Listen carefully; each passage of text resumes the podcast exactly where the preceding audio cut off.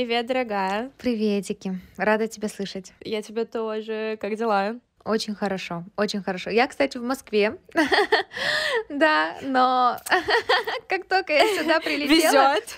ты сразу улетела отсюда. Но я скоро вернусь. Я пока просто наслаждаюсь теплом в Краснодаре. У вас Но я тепло? слышала, что в Москве уже... Да, сегодня плюс 20, хотя сегодня утром был ужасно мерзкий дождь, но сейчас солнце плюс 20, и солнце, я поняла, я супер метеозависимый человек, и солнце просто Супер заставляет меня хотя бы, да, жить. Но я слышала, что в Москве уже снег, и я возвращаюсь послезавтра, и ну, готовлюсь уже к тому, что моя жопка будет мерзнуть. Ну, Я, если честно, очень рада снегу. Я прям смотрю за окно, я вижу красный октябрь, который покрыт э, Боже, снегом. мазохистка.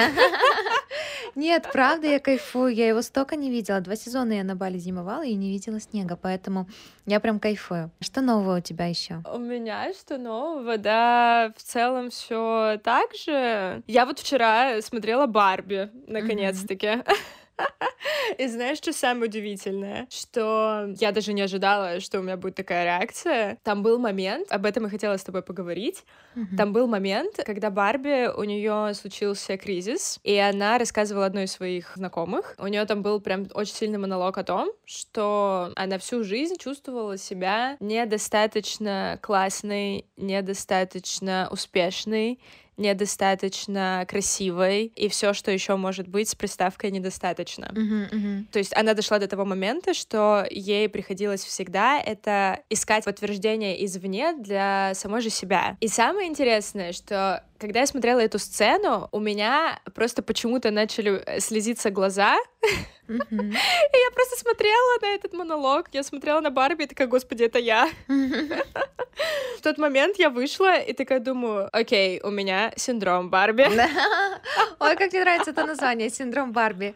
А, Что она должна быть всегда идеальной, она должна быть э, всегда Да. самой лучшей, все должно быть просто от с иголочки, да, и когда она попадает в реальный мир, она сталкивается с тем, что никто не идеален, ничто не идеально вообще. И таким И что-то образом- может идти не по плану. Да, да, да, да. И самое интересное, что девчонки, с которыми я смотрела фильм, они в целом потом тоже вышли с такой, знаешь, эм, идеей того, что, блин, а, ну, мы же реально все э, по жизни пытаемся чего-то постоянно достичь, и как будто бы найти это подтверждение а кому-то, но на самом деле себе в том, что ты классный, успешный, красивый и весь такой идеальный и так далее. И я реально потом еще пол ночи грузилась по этому поводу, что, блин, мы реально живем в мире, где нам приходится себе доказывать что-то, что как будто бы ты недостаточно хорош для кого. И вот с этим вопросом, типа, ты недостаточно классный для кого? Ты в первую очередь должен быть, ну не должен, но в смысле, ты сам по себе такой, какой ты есть, классный для себя. И, короче, меня так что-то подгрузила эта тема, и я реально задумалась над тем, что у меня есть вот этот вот синдром того, что все вокруг меня и все в моей жизни, включая меня саму, должно быть идеальным. Мгм, мгм. Хотя идеалов не существует. Не И существует. мне кажется, господи боже мой, я сейчас сяду и как эта Барби сломаюсь и просто начну ка- катиться по траве, знаешь, вот так вот. Вот. Как бы я в шаге от того, чтобы сломаться от этой мысли. Что думаешь? У тебя такое было? Конечно, оно у всех было, и у меня было, и у я тебе больше скажу, у каждой моей ученицы есть этот синдром. У каждой, наверное, второй женщины, которую я встречаю, есть этот синдром. И не только у женщин, и у мужчин тоже. Сама слышишь, какие противоречия там? Ничто не идеально, но я должна быть идеальной. Я знаю, что у меня получится быть идеальной и построить свою идеальную жизнь, хоть и я знаю, что в мире ничего нет идеального. Короче, мне кажется, это понимаешь, сбой системы насколько- какой-то. Да, это не сбой системы, это эго, которое, понимаешь, а тут, тут же смотри еще какой есть хвостик. Мало того, что это парадокс в целом, что мир не идеальный, Мгм. но ты все еще пытаешься а, строить свою идеальную жизнь и, и пытаться быть идеальной, Мгм. и чтобы у тебя все было по маслу шло так, как ты запланирована, без сбоев, без э, ошибок и так далее. Ты не позволяешь себе ошибаться, и любую а, ошибку, либо ам, какую-то неудачу, э, это все для тебя сразу же становится просто крахом, Мгм. и то, что ты сложно переживаешь. Вот этот сам парадокс того, что мир не идеальный, но я буду идеальной, это же еще попытки нашего эго и теневой стороны, типа я особенная. Да, да, да, Мир, мир-то может быть и не идеальный, Но я смогу. но я, я смогу, конечно, да. Да, слушай, реально наше эго так загоняет нас самих же в рамки, в нас самих же делает не свободным. Это же по сути что? Это же не про свободу абсолютно, это не про свободу быть собой, и самовыражаться так, как ты хочешь в своей неидеальности быть идеальным в своей неидеальности, поняла? То есть а, принимать себя, это же все вот туда. Да, абсолютно. Это все туда, в одну историю. Каково это чувствовать себя Барби в своем розовом идеальном домике? Это же вообще не про свободу. Это не про мир. Самое забавное, что я сейчас нахожусь в своей э, комнате, в которой я выросла, э, в Краснодаре, и она розовая. Реально? Да, у меня Посмотри. типа реально розовое там постельное белье.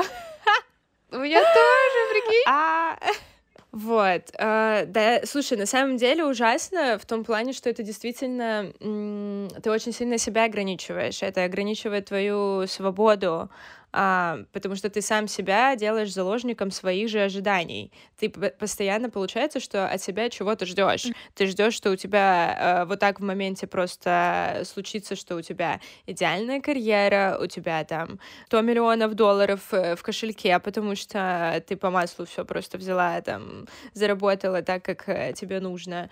А, у тебя во всех сферах твоей жизни тоже все должно быть идеально, но при этом ты, когда даже задумываешься, а что такое для меня идеально, ты даже себе не можешь ответить, как бы, а как ты хочешь жить? Тебе правда это нужно? И ты не замечала, кстати, что Барби скучная на самом-то деле? Да. Реально. Да. То есть э, мне Брас и вот всякие Monster High даже больше нравились, хоть они и не такие идеальные и красивые, но Барби скучно. Monster High это были мои просто крашихи э, в юности. Я хотела собрать коллекцию Monster High. А сейчас мы боимся быть монстрами и боимся заглянуть в свои теневые Блин, стороны. реально. Да, я согласна с тобой. Барби, особенно там в начале фильма, когда она показывали ее жизнь, и что там изо дня в день все одно и то же, что она просыпается, улыбается этому миру, вот, готовит себе завтрак, и потом едет опять э, куда-то, то есть каждый день одно и то же. Это скучно, это правда скучно, и ты не позволяешь себе рисковать, ты не позволяешь себе пробовать новое. У тебя, скорее всего, тебе не хватает смелости от чего-то отказаться и просто сказать «нет, мне это не нравится» или «я этого не хочу» и пойти делать что-то другое. И, кстати, да, мне сейчас еще пришло, что Барби не только скучная, она еще и недостаточно смелая, чтобы... Чтобы выйти из зоны комфорта Да, да, и начать да. э, развиваться. Да. Да, я тоже так думаю. Поэтому можно сделать вывод, что все идеальные люди, которых не существует, но, допустим, идеальная картинка, она скучная. Это правда, да, это правда, потому что еще плюс ко всему у таких людей не хватает иногда опыта для чего-то, потому что ошибки это же тоже опыт, точнее это в первую очередь опыт. И пока мы ошибаемся или позволяем себе ошибаться, мы накапливаем опыт. Главное просто в моменте это понять, осознать. Супер забавная история. Я вчера была на эм, трансформационной игре «Дары богинь». О, кайф! Да, и просто ремарка. Понятное дело, что первая планета, куда я попала, это архетип Амазонки. Естественно.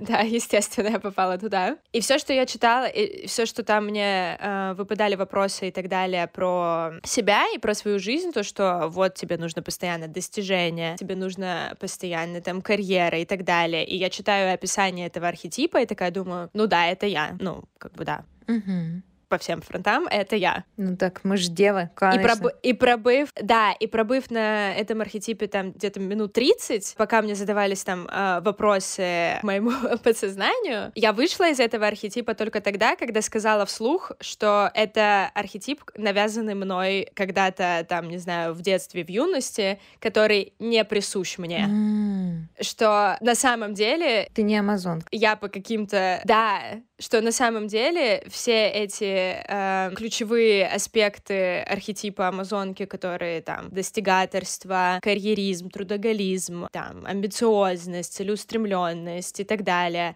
Да, это все я освоила, это у меня есть и так далее, но это не мое.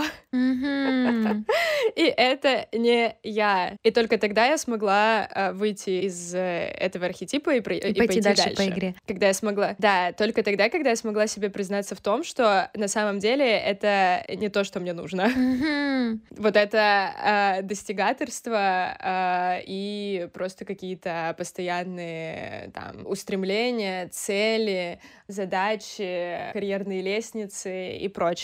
Вот, и это как раз-таки э, почему? Потому что когда-то я поставила сама себе вот этот вот, нарисовала идеальный мир, в котором я вот супер успешная, супер э, там красивая, идеальная и так далее, и жила по нему, типа, там, со скольки? С, ну, какой у нас там осознанный возраст, там, 12 с 13 лет. Mm-hmm. И сейчас, когда я сталкиваюсь с тем, а чем мне не нравится это что-то по жизни, что-то вот как-то живу, ну, вроде нормально живу, типа, по всем своим привычным законам Амазонки, mm-hmm. а я понимаю, что это уже не мой э, путь. Mm-hmm. Угу. И именно поэтому мне что-то иногда приносит неудовлетворение, именно что-то мне когда-то приносит там разочарование, какую-то грусть, э, раздраженность э, и агрессию, потому что я иду не по своему пути. Эта мысль меня вчера, конечно, просто взорвала. Это главный инсайт вчерашнего дня.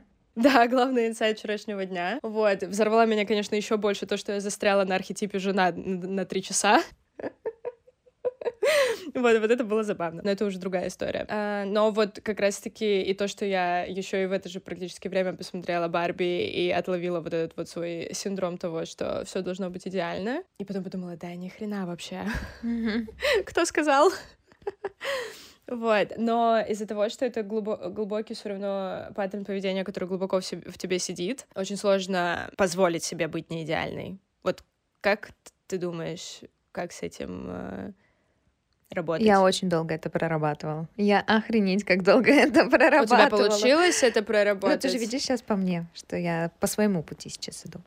Не по... Вообще, mm-hmm. Алиса, я раньше думала, я тебе клянусь, я раньше думала, что буду просто известной популярной моделью, всю жизнь буду там сниматься, там выйду замуж за богатого парня, и у меня все будет идеально. Вот как в фильмах. То есть, скорее всего, ты mm-hmm. по-любому смотрела все эти фильмы про журналистов, э, где у них там все вот так вот. Конечно, вот эта журналистская эстетика. привет, дьявол носит Прада. Это вообще любовь, конечно, конечно. дьявол носит Прада. Но м- вот это все навязано. И у меня были такие же навязанные стандарты э, касательно моей сферы. Но сейчас я вообще, ты видишь, я вообще по другому пути пошла, и все складывается наилучшим образом. Это происходит, когда ты начинаешь себя изучать в первую очередь. То есть, когда ты отбрасываешь все навязанное, все эти слои просто берешь, прорабатываешь с психотерапевтом, с какими-то практиками, духовными практиками, ты эти все слои отбрасываешь и возвращаешься к себе. И тогда тебе намного легче и проще найти свой путь. Конечно, с психологом работала просто пипец как много. Сейчас у меня их два я продолжаю над этим работать. О. Да, и угу. это то, что нужно м- искать глубоко. Это паттерн, который навязан я даже не знаю, как тебе объяснить, наверное, поколениями, я бы так сказала. Это то, что очень-очень глубоко сидит внутри. Так что тут э, прямиком нужно к психотерапевту. А из советов, которые можно дать, я даже, я даже и не знаю. Наверное, просто ориентироваться на людей, которые не показывают идеальную жизнь, которые не навязывают идеалы, на людей простых, которые добиваются чего-то через призму собственного я, а не навязанного идеального я. А как разрешить себе ошибаться? Потому что это один из, мне кажется, явных э, признаков вот этого синдрома идеальности. Да, это... Это то, что ты считаешь, что ты вообще не должен ошибаться. У тебя все должно быть четко, ровно по плану. Ну, это, как правило, это, как правило, механизм, который нас приводит к стагнации и к бездействию. Потому что ты же не можешь ошибиться, поэтому ты не можешь совершить это действие, потому что вдруг ты ошиб... ну, ошибешься.